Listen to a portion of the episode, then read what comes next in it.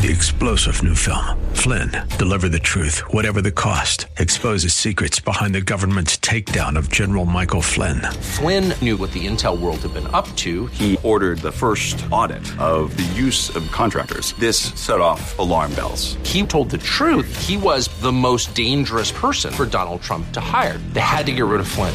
Flynn, deliver the truth, whatever the cost. Available now. Watch it today. Go to salemnow.com. Salemnow.com.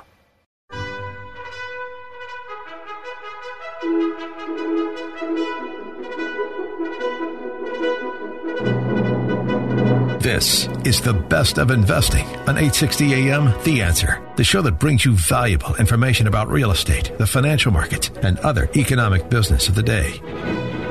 Your host, Edward Brown, is a nationally recognized expert on money and investing who has appeared on CNN and has published numerous articles in national business magazines and newspapers. Now, your host for the best of investing, Edward Brown. Welcome. You're listening to the best of investing. I'm your host, Edward Brown. Uh, today, I am solo as a host, but I've got two special co uh, guests here.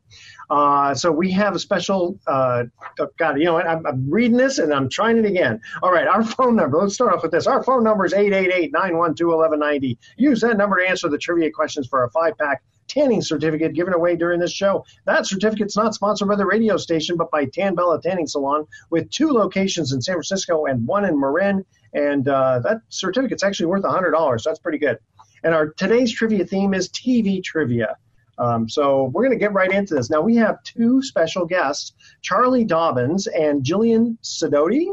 Mm-hmm. I pronounced it correctly. All right, now let me. I'm going to give you guys uh, the audience a little bit of background here. Uh, so Jillian is an attorney, speaker, and former college professor. She's written equity and debt offerings uh, for all kinds of industries.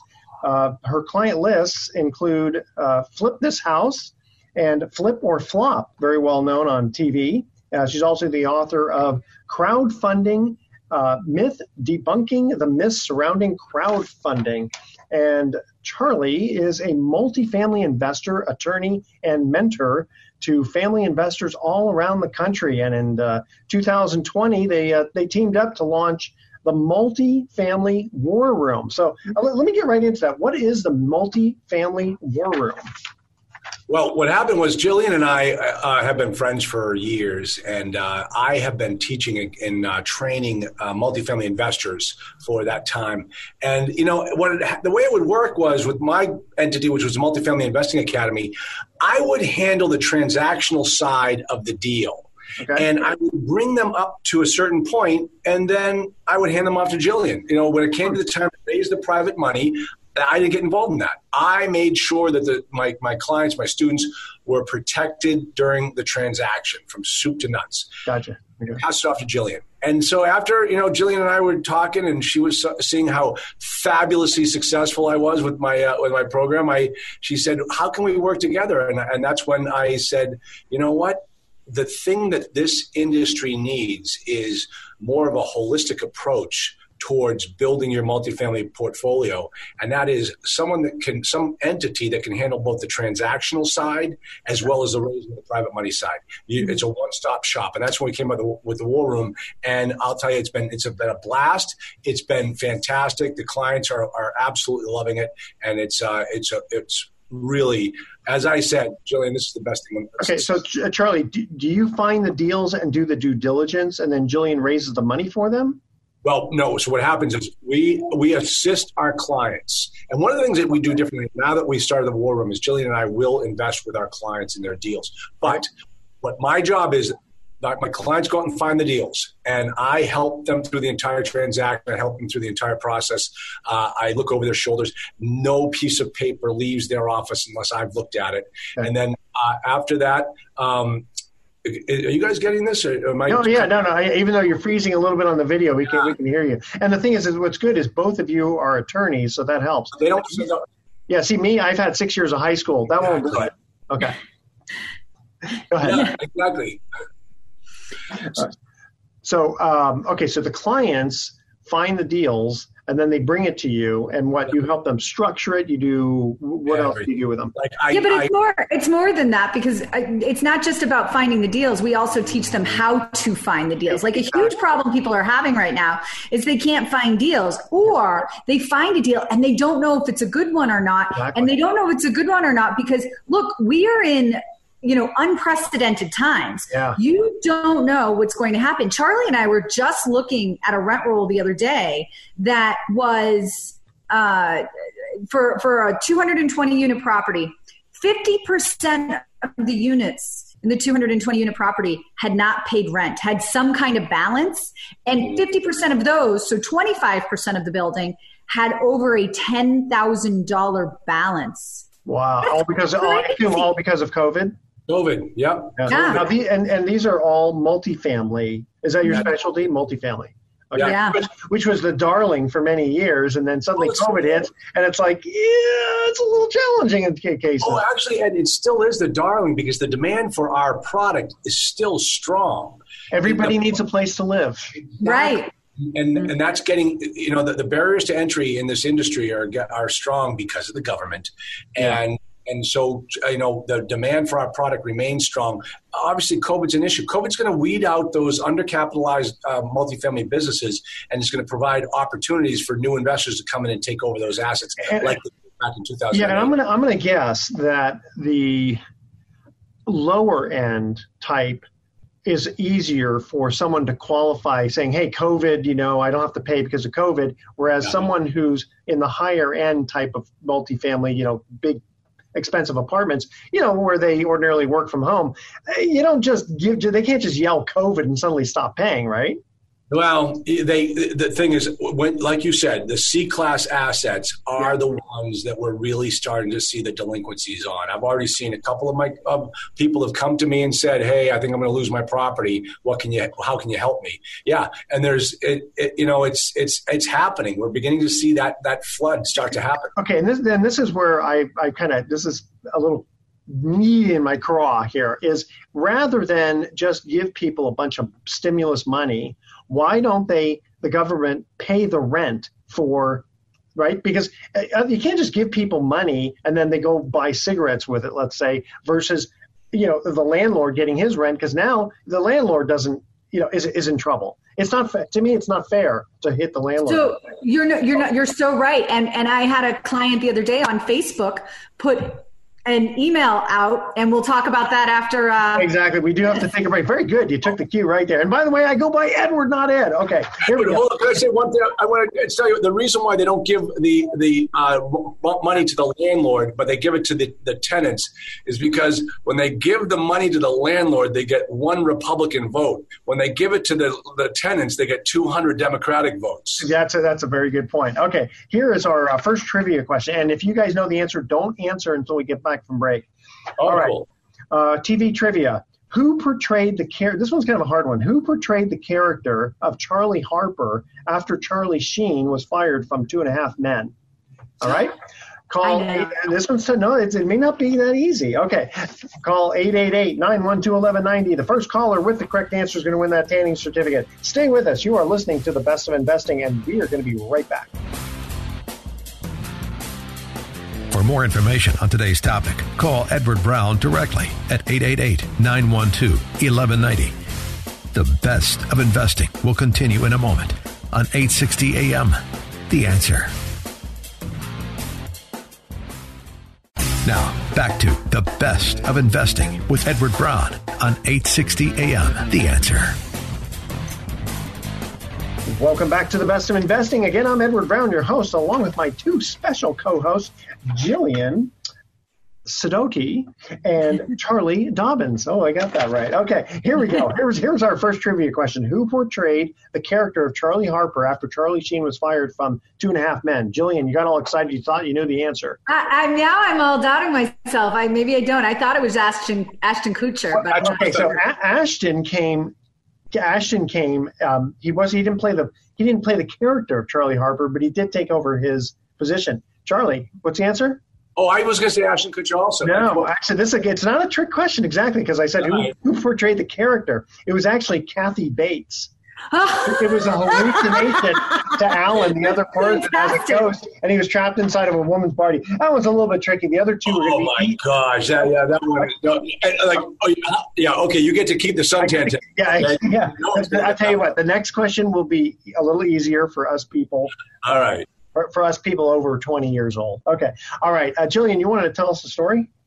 Well, yeah. So the other day, it was just so funny. You were saying about, you know, if they're going to give out these this relief money, then Yeah. the money should go to pay for essentials and for needs.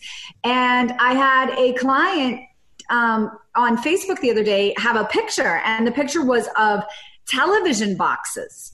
And what they said was they could not evict this tenant who was in their unit, even though they had gone to the judge several times, they couldn't get the tenant evicted. And the tenant themselves actually just ended up leaving, you know, because they moved on or what have you. But they owed my client $8,000 and what they had left behind were television boxes. Like these people had spent all their stimulus money On on movie TVs and nonsense and not paying their rent Well, that they owed $8,000. But TV is essential if you're if you're in lockdown, right? Okay. All right. Let me let me add to Jillian's because one time I was doing a, a due diligence property inspection on one of the properties. I walked into this one bedroom apartment, and it was a C class property, and I saw the biggest television I've ever seen in my life. And I looked at it like, holy cow! I don't even have a TV Yeah. that's. And the Yeah. property manager said something that I will never forget. She said, "Well, you know what they say." Uh, poor people have big TVs and rich people have big libraries. Yeah. Oh wow. Yeah. Wow, that is well. Nowadays, you get everything on your phone, but I get the point. Yeah, though. yeah. That that's really good. I remember one one time I had a, a property over in Oakland. I kind of took it over uh, for somebody, and the the, uh, the previous seller had said, "Oh, by the way, this person hasn't paid rent for like nine months." And I, oh, okay. So we get in there. I get in my, my offsite manager, and they get in there, and and the, she doesn't pay, doesn't pay, and sure enough, we start the eviction process, and it goes a few mo- more months, and then it finally gets in front of the uh, judge uh, in Oakland, and uh, the judge, you know, and then then the uh, tenant shows up, and then the judge says, um, "Excuse me, uh, tenant, why uh, why haven't you paid the rent?" It's just "Ah, I just don't have the money. I don't, I don't have any complaints against the landlord. I just don't have the money. And the judge says, "Okay, you can stay for free for three more months, but then you really, really, really are going to have to leave." Can you believe that? And it's a good thing I wasn't in the courtroom. I can. because I would have said to the judge, "You know what? You pay her rent then." Yeah, yeah. It's so easy. That's that, that's like a violation of the takings clause. Yeah. Uh, Constitution for crying out loud. Yeah. The government just do those things. No. Hey, so uh, okay, so I've got some notes here that were given to me. Um, so you got a couple things here. The five secrets to finding money and deals, even when you think you can't, and how to structure your multifamily deal. Take it away. Well, the first the first thing is is that you really have to understand that raising money is is is a business in it of itself. It's a business within your business. And you have to treat it as such. So the first thing you absolutely positively must do is figure out what system you're going to use in order to raise capital. You know, we we learn uh, very early on in our careers that you have to, if, or as entrepreneurs, your business needs to be run on a system, or else you're going to fail. Right? E-Myth, Traction, all the books we read teach us this. Raising money is no different. So the first thing you really need to do is figure out the system that you're going to use in order to raise capital. Yeah. Okay, you talking about like a fund or a joint venture type of thing, or Not so much that. That's part of the system, right? But really, like, what is going to be your approach? What is going to be your investment story? How are you going to get that investment story out there? What is what is it that you want to be to the world, to to a world of investors? And it's just like, what would you want to be to your customers? Who do you want to be to your customers? It's the same thing as what do you want to be to your investors? And then how are you going to take them in? What methods are you going to use? And then how are you going to treat them so that they come back to invest over and over and over again?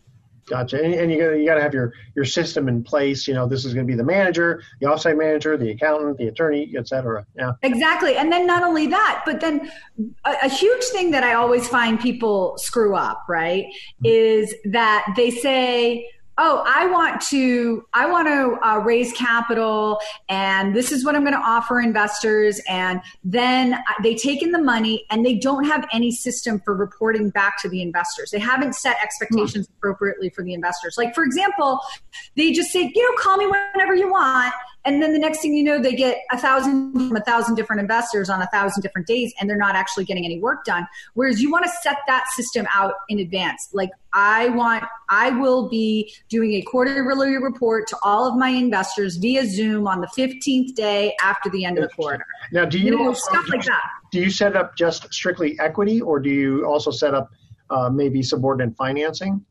Oh, absolutely. You can do anything you want, really. I know that sounds um, really flippy floppy, but you, you, really can do what you can do whatever you want. The issue is that have you really considered what your business is and how you're going to put that out there and what the perception by the investor is going to be and what the bank's going to allow you to do. So, yeah. like Charlie and I just did a webinar the other day actually about your capital stack, and I, I just straight out said, most of the time you're not going to do some kind of debt fund. It's simply not going to work because the, the bank isn't going to allow it. And, and just and Edward, uh, the thing is, there are when you look at a property, there are two questions you have to ask whenever you're looking at properties: uh, How am I going to get the deal financed, and what's my exit strategy yeah. Yeah. and that's going to have a, a, really set you down different paths right away as to how you're going to do it and so you know you ask the question is it debt is, is it equity or is it a combination of the two yeah. you know that's what we do with our clients is we help them answer that question we help them come up with the ideas to structure the deal so that it'll, it'll get past the, the, uh, the starting gate line and then, then they're off to the races after that. Okay, when we come back from break, I want to ask you about cap rates that you're seeing, uh, what kind of rate of return clients should expect, you know, that sort of thing, you know, based on the different kind of properties. All right, here's our second trivia question based on uh, TV. What TV show was famous for the catchphrase missed it by that much. Missed it by that much. Oh, I got it. I know yeah, it. I knew. I had to bring a softball question there. Like Jillian doesn't know. Jillian doesn't oh, know. Come on. Yeah. Well, she's, only what? How old are you? Twenty what? Oh my god! All right, I'm going to ask him one more time. What TV show is famous for the catchphrase "missed it by that much"? Not bad, huh? Okay. No. Right, here, I'll give you another hint. He used to say in a cartoon, "Come along, Chumley, let's go see Mr. Whoopee." All right. Okay. okay. Pretty good, huh? Call 888-912-1190. First caller with the correct answer wins that tanning certificate. We always have to have fun here on the best of investing because it's like a bunch of guys sitting around a bar having drinks without the drink, talking business, and the audience listening in. Audience, stay tuned. We're going to be right back. You're listening to The Best of Investing with your host, Edward Brown. For more information, visit bestofinvesting.com. More in a moment on 860 AM The Answer. You're listening to The Best of Investing on 860 AM The Answer. Once again, your host, Edward Brown. Welcome back to The Best of Investing. Again, I'm Edward Brown, your host, along with Jillian and Charles. Or Charlie, as we say. All right, here's our second trivia question. What TV show was famous for the catchphrase, missed it by that much? Charlie, what's the answer? Get smart. Get smart. That's right. Very good. On I should have by the way you said it. That's right. I, have like never seen an episode of Get Smart. Oh, see, I told you you're too young for that. You know, Don Adams. Okay, so um, when you're putting these, uh, I'll call it a syndication for all, all intents and purposes. Um, generally speaking, I got to figure that the you know the C class apartments are going to give uh, have a higher cap rate than the A units, but uh, what kind of cap rates? First of all, where, where is your market? Because Charlie, you're actually in the East Coast. Uh, yeah. What what are you guys doing around the country, or are you? Yeah. Uh, oh, yeah. okay. All, yeah, our clients are all over the country, so we have a pretty good understanding of what's going on around the market, all the different marketplaces, uh, the primary markets, the secondary, and the tertiary markets. I'm, so I'm invested all over. I I just invested in a deal in Chattanooga, Tennessee. Um, I mean, I personally, I stopped actually counting because I, I do most of my investments passively, but I'm invested as a passive investor in over 4,000 multifamily units. And then I have other real estate investments as well. And you just really, to me, um, you just have to know where and what you're investing in. Uh, yeah. And so, one thing I have stayed away from are the syndications that focus on C class properties. I will invest in a fund that might have some C class properties in them, but personally, there's just to me, it's not my risk tolerant. It, it, it's just too risky for me. I've personally owned C class properties before. I've made money in C class properties, but it's just not for me. Um, and that doesn't mean it's not for somebody else. I have one client who has like Goldman Sachs investing with him in C class properties. So, so yeah. it's not that it can't be done and it can't be done well. It's just not my particular flavor. Well, we, we call it scratch and dent yeah. yeah. In fact, we, I started a fund with uh, Mark, uh, one of my main co-hosts on the show, uh, called the Pacific Southwest Note Fund. And what we're doing is buying discounted seller carryback uh, notes, primarily in Texas. Oh, and, oh wow! Yeah, it's very very specialized, and the returns yeah. that we're getting, we're actually uh, with this fund that we put together. The minimum preferred return is 9% with a target of 12. And uh, two months ago, we paid 12.3 because wow, we're that's fantastic. And the, and the best part is, even though these are like you would consider for the most part, most of the properties, C properties, not a single person has asked for a deferment. It's a whole different world in Texas than it is in other places. Right. It, so it's, yeah, it's got its pluses and minuses, you know. I owned, uh, you know, you're talking about cap rates, Edward, and uh, you know, I, I have a joke that, um, and Julie was talking about C class. I, I have a joke that I have a bumper sticker on my car that says "Life is too short to own C class property," and when I say that, one of my clients like gets all wigged out. "I made millions on C class properties. Why do you say that?" And I was like, "Yeah, I know. It's just it, you have to understand what your investment strategy is." Yeah. And funny you talk about Texas. I, I owned a bunch of properties in Texas, and uh, Texas is a unique breed, man. I'll tell you, it's it, it is. You can evict someone in Texas in 12 days. Yes. And so inexpensive, lawyers don't even do it because there's no money in it. Exactly. And, but the thing is, I'll tell you, Edward, every every appliance I owned in Texas had legs on it. Yeah. man, there's the I like that. Uh, yep. It's it's yeah. It kind of depends. Uh, now here's the difference though: is we're buying seller carryback notes, so yeah. people are not renting. These people own the houses, mm. and generally speaking, you know they'll take care of it for the, for the most part. You yeah. own the notes. Yeah, that's a sweet deal. Yeah, and, I mean, but again, the, the, here's here's the, the the barrier of entry though is huge because it costs us a fortune to uh, solicit from the sellers who have the, the notes. Mm. It's very, very expensive. So we're setting up this fund. We're, we're paying it as the management company, not the investor. And then we just hope to grow it to maybe 100 million or so, you know. Uh, in fact, it's so funny because we actually have a waiting list because the, the it's easy for me to raise a hundred thousand dollars in a blink of an eye from clients. I mean, we, it took me I don't know three days to raise $2 million, right? The problem is these notes we're buying are 40,000 and 50,000. And so it takes a lot of notes to, to eat up that money. So we actually have like $3 million worth in the queue where I told people, I said, listen, I'll call you when we need your money, but it's not going to be for at least two months. Just the nature of the beast, you know? Yeah. Anyway, I don't want to talk about that. Okay.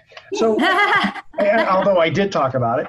Um, okay. So uh, here, in fact, it's, here's a question that was given to me by um, uh, by Ms. Kane, um, who got you guys on the show. How to ask for seller financing? So that's kind of a that you know that's uh, I assume are you are you talking about how to ask for a first or a second? Well, no. The first is easy. Obviously, you get your, you're going to get you're going to get bank financing, right? right. Here's the way you have to ask for seller financing when you're dealing with multifamily. You're going to say something just very innocuous to the broker is the seller willing to get creative period and then just shut up. You never ask for a second mortgage. You ask for seller financing but it's never in the form of a second mortgage because you my number one rule is you must always remain in control of the deal. And if you ask for a second mortgage and the seller says yes and you you you uh, bake it into the pro- uh, purchase and sale contract and then you go through the whole entire process. You're two weeks from close, yeah. and the bank says, "Okay, we're ready to go. We got it all set." But hey, we read the purchase and sale contract, and there's something in there about a second mortgage. And you're like, hey, yeah, isn't that great? The seller's going to kick in 5%. That's fantastic, but we don't allow second mortgages. Yeah. So now, two weeks before the close, you're 5% short on the purchase price, and you have to go back to the seller. Your money is hard. You yeah. have to go back to the seller and renegotiate the terms. Who's got control of the deal then, Edward? The, the, uh, the seller. seller. yeah. Exactly. So what you do is you ask for seller financing in a form that is satisfactory to the lender, period. Seller says, well, what does that mean? Yeah. Un- unrecorded? I don't know. Yeah, maybe unrecorded. Maybe we're going to create a, spe- a special class within the LLC that owns the structure that looks, acts, and feels like a second mortgage, but we can't call it a second mortgage. We can't give you any foreclosure rights behind the primary lender. That's why they don't allow it, and that's why you can't you can't get yourself in the hole. That's why I said the, one of the first two questions you ask when you're looking at a property is how do I get this deal financed? And that's one of the ways you have to think about now before that, we... that is very good. Hey, tell you what, we're going to cut to a break, but that, that's I like that. That's very good. All right, here's our third trivia question. Which few, this one actually is kind of hard. Which future musical superstar once appeared as one of Rudy's friends on The Cosby Show? So you have to go back to the 80s for the Bill Cosby Show. Remember that? Uh, call 888 Okay, who who which future musical superstar was once once appeared as a as one of Rudy's friends? Remember, Rudy was a little girl; she was four years old at the time. Yeah. All right, call 888-912-1190. Stay with us. You're listening to the Best of Investing. We're going to be right back. For more information on today's topic, call Edward Brown directly at 888-912-1190. The best of investing will continue in a moment on 860 AM. The answer.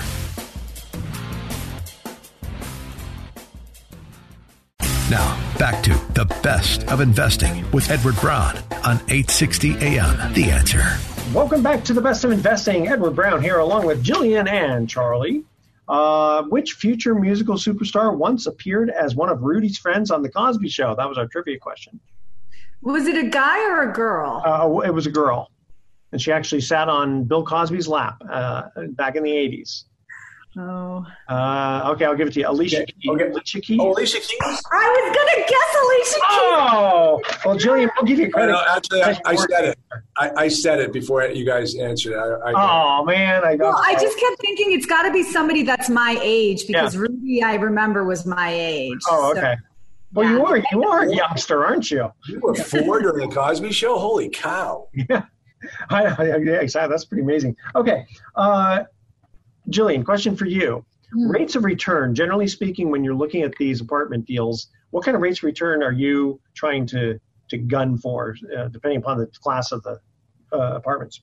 I'm not really, you know what I'm looking for? I'm looking for risk versus reward, right? Oh, okay. So, yeah. So, so the rate of return, what I always get this question and, yeah. and it's, it's a trick question because if your risk is higher, your return should be higher. So, for example, um, I'm I'm looking into doing a ground up construction uh, investment here soon, and and the risk for the, a ground up construction is obviously a lot higher than just buying like a class a property outright.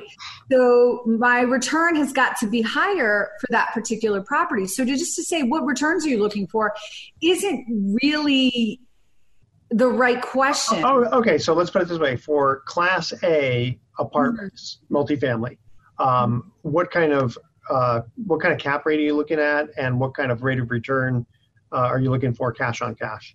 Well, again, it's it goes it goes back to um, it goes back to the the market. Like if you buy something in in a urban market, although again covid might change a lot of this uh, you guys up in san francisco we're already seeing those changes happen because you know businesses such as facebook are saying you don't got to live here no more yeah. and you can, you can move on out and and so we might see this huge flight from uh, urban areas, even in A class properties. But with that being said, I mean, I've seen properties that have done quite well that are only a 6% return on investment. And why is that? It was because it was completely leased up. It's a brand new class A property. So it's really just about a matter of are you selling the story to the investors appropriately?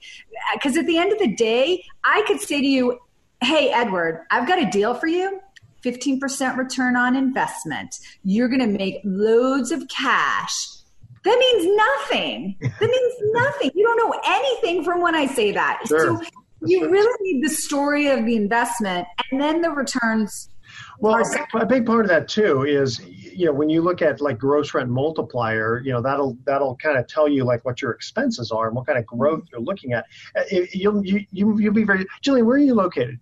I'm in Southern California. Okay, so you, will appreciate this. In Northern California, when at the heat of the market a couple of years ago, if you, if you guys you guys will be amazed at this. Someone bought an apartment building at a cap rate of 1.3, and I'm yeah. yeah. I, am looking at that and I'm going, you know what? And, and I, I, go, you know what? I'll buy that all day long if the bank will lend me the money at 0.2% interest, you know? Right. 30 year fully am. I've heard that about California. I mean, I, we see different cap rates, different types of properties all over the country. Uh, and But I've heard horror stories like that one where uh, people say that they're actually buying properties at a zero cap rate uh, just to get their money out of like China into oh, a yeah. asset in the United States. They don't care. They just want to. They'll pay anything for it. So, yeah, it, good point. You know, I've seen some offering memorandums from some brokers where the only way you can get the debt coverage number to work is by putting fifty percent down. Yeah, yeah. That's crazy. That's just crazy. And they kept raising the the debt service coverage ratio. You know, it was at one point it was one and 1.1, 1.25. At uh, 1.35 seems to be kind of the, the you know, about the, it depends, I guess, on the property and the bank, but about 1.35 is kind of. Well, you know, the thing is, you're looking at, like Jillian was talking about, depends upon the, the asset and you know yeah. what your flavor is. I say that the debt, depending upon the class of asset, it, the debt coverage ratio is a dynamic number you know, you should never buy a, a, um, a C class property with a debt coverage ratio less than 1.6. The debt coverage ratio is your sleep number. It helps you sleep at night. If you go out there and you buy a C class property with a 1.25 debt coverage ratio, you you are squirming every single well, night. Well, and, and the thing is, a lot of banks are using a, a debt yield ratio, which is different because um, what it basically talks about is if the bank gets it back what's their rate of return going to be on that. I've written some articles on this stuff. I'll share it with you guys later. Yeah, audience, yeah. I, don't I, don't want to bore the audience with all this technical stuff. Um, so I've got a couple of quick questions here for you. So yeah, Edward, Edward um, yeah, go ahead. We don't do technical stuff here. At okay, yeah. well, our audience is very sophisticated. I want you to know. Oh, well, sure, sure, sure, sure, sure. Very, very, very sophisticated. Yes. So um, let's see here. Uh, okay, find out about private money if it's available. It's kind of weird. Find out how private money is available to you like never before. And if you structure your deal the right way, what is the right way to structure a deal? Uh, how best do you guys like to structure deals? Okay. Well, it, it's it's again when you're looking at a deal, you got to look at the deal first and then you're and as a sponsor for the deal you have to look at yourself second. And this is how i always tell people to to work this out. You start with what the deal's going to make and then you back out what you need to make in order to make you happy. Because here's the thing if as a sponsor yeah, if you're not happy, if you're not sufficiently financially motivated, no one's going to be happy because you're not going to be sufficiently motivated. It's it's just totally. You could say, "I'll do it for free. I'll work for free." It's crap. It's that's not. Everybody was that. No, you just won't. You'll you'll psychologically you'll just you're just going to self sabotage. So don't. Exactly. So now yeah. you because you guys are sophisticated. Um, I'm a little surprised to hear that you are willing to. It sounds like you're also willing to invest in deals where you're, you know, call it a limited partner or a limited member in an LLC. Aren't you a little concerned that you can't control the deal? You know, once no. you yeah, you better know. Oh yes, okay. I like that. part of the part of your due diligence as an, as an investor is to vet the sponsor. Yes, and to really feel comfortable with that person. I mean, that's really and even for those of you doing sponsorships, you got to feel comfortable who your investors are. Yes, it goes both ways. it really does. Yeah. yeah. Yeah, I mean, I know, I know, like some realtors, when they're selling a house, if they find out that the buyer's an attorney, they'll try to figure out a way to not go through with the deal because they, they, they, they, just they're buying a lawsuit so many times if they get to know who the attorney not all attorneys of course but certain ones unfortunately a few bad apples have really kind of cost uh, uh, people a bunch of money you know oh yeah absolutely. And like that's the risk you take though. So so what's the trade-off? I don't have to be down at a job site every day. True. You know, I, I, get to lean on the person who is there boots on the ground and I get to go off and do other things. You know, yes. it's again risk reward. I, and but I say, yeah, yeah and, and, what I tell my clients who get all nervous about what to offer their investors and they don't want to look greedy, what I say to them is, you know, your investors, you have to, you must, you must be so careful with your investors' money and treat it better than you would treat your own money. Agreed. I want to preface with that. But the second thing you have to remember is that your investors can always get more money, but you cannot get more time. So the time you're spending building this deal up and making it happen is more valuable than the money that they're putting in. Excellent point. Hey, stay with us. The best of investing. We'll be right back for some closing comments. You're listening to The Best of Investing with your host, Edward Brown. For more information, visit bestofinvesting.com. More in a moment on 860 AM The Answer. You're listening to The Best of Investing on 860 AM The Answer. Once again, your host, Edward Brown. Welcome back to the best of investing. Last time for today, I'm Edward Brown, your host, along with Jillian and Charlie. Uh, no trivia question, but uh, Charlie, uh, you were just starting to talk off the air, and I wanted you to start talking on the air about it, about vetting clients. And go ahead. Sorry, Edward, Edward, I've already forgotten what I was talking about. No, no, listen, vetting everybody. When we, broke, when we broke last time, I was saying that you've got to vet. That, you know, as a sponsor, you've got to vet your investors, and as investors, you've got to uh, vet your sponsors. And the way you vet your sponsors is by make sure you read the operating agreement of the deal.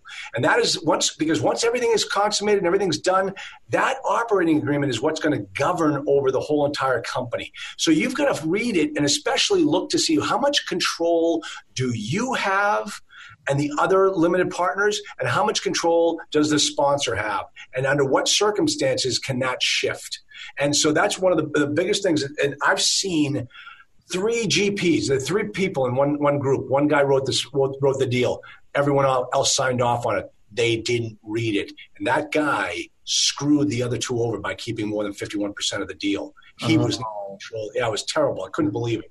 And yeah, so my, my dad actually died in the office of a heart attack because of a deal that we're same sort of thing where he was a general partner, the other two were general partners together, and they they screwed him and screwed all the clients. It, and he literally, yeah. I mean, he died, you know, at age 53 because of the stress. So it, it's re- it's really t- how often do you see a situation where you know the operating agreement looks really good from the investor standpoint, but the general partners or or uh, managing members of an LLC don't follow it. Oh, oh, all the time. Oh, that's that's one of the biggest problems is you don't see, and you go back to it as an LP, say, hey, you guys are supposed to report to us this stuff. We're supposed to have a vote. We're supposed to have an yeah. annual meeting. And they, they don't even comply with any of that stuff. That's that's just bad business. So then, what do you do? You get a um, usually the what the, the operating agreement or the bylaws or something will say you have to get what two thirds vote or something to vote the general partner out. Yeah, usually what you know what we used to put in our operating agreements was seventy five percent for cause. So for cause, made yeah. it very difficult. Yeah, because you don't want any willy nilly someone to go, oh, I can run this thing better than you guys. You know, because right. sometimes it's just a matter of circumstances rather than ill ill intent. Yeah, and yeah. the thing is too, remember, all the investors signed up with that one guy. Yeah, so, exactly. You know, we, everyone put their faith in him, and then some rogue LP thinks he's going to outvote everybody. That that's not what why yeah. you, things are set up the way they are. Wow, that's, that's pretty challenging. Uh, uh, I don't want to end us on a. We got about another minute before we have to cut out. Let's have some happy stories. Give me some happy stories. Jillian's got. Uh, Jillian can ta- tell you about our upcoming seminar. Yes. Oh yeah, I I almost forgot. I was having such a good time. I almost forgot. We okay. So so the the deal is this, Edward. Charlie and I honestly believe like there's a major shift in the market happening. We're already seeing it. We started off talking about it with how, you know, we're looking at these rent rolls that are are just out of control. So what does that mean for your listener? It means that there is going to be a ton of opportunity out there. Yes, and we we we want to be ready to take advantage of that. And the way you can be ready to take advantage of that is to A know which markets to get into, when to get into them. B, know how to raise money and know where to raise the money from. And C, have a crystal ball. So our event is all about creating and deploying the crystal ball. We want you to come to our event to get your crystal ball and to figure out what market am I going to be in? How am I going to raise the capital? Where we am I going to We have 15, 15 seconds. Tell us where is this event? Online. Shifts happen shifts happen dot online. Shifts happen dot online is where you can find it. So uh, we hope to see you all there. Wow. Well charlie and jillian it's been an absolute pleasure. You guys did great radio and we'll definitely have to have you on again. Don't you just love it? Thank, thanks for having us edward. Absolutely. Hey so before you go you got to hear usually we have thoughts for the day. This time we have puns for the day because we're so punny around here. Okay, I wondered why the baseball was getting bigger. Th- then it hit me. Oh, ah, there you go. I, I knew we'd catch you on that one. And then, what, what, what do you call a piece of toast at the zoo? What, what do you call a piece of toast at the zoo? Bread in captivity. All right. Tune in next week to the best of investing. We're going to be giving away more free prizes for answering trivia questions. Thanks for listening. On behalf of our team, I'm Edward Brown, wishing you the best of investing. So long. You've been listening to The Best of Investing with Edward Brown. For more information on this program, call 888 912 1190. That's 888 912 1190 or visit bestofinvesting.com and join us again next week for the best of investing on 860 AM. The answer. This radio broadcast is in no way an offer to sell securities except where applicable in states where we are registered or where an exemption or exclusion from such registration exists. Information discussed during this broadcast, whether stock quotes, charts, articles, or any other statement or statements regarding market or other financial information, is obtained from sources which we believe are reliable, but we do not warrant or guarantee the timeliness or accuracy of this information. Nothing in this broadcast should be interpreted to state or imply that past results are an indication of future performance. There are no warranties expressed or implied as to accuracy, completeness, or results obtained from this broadcast.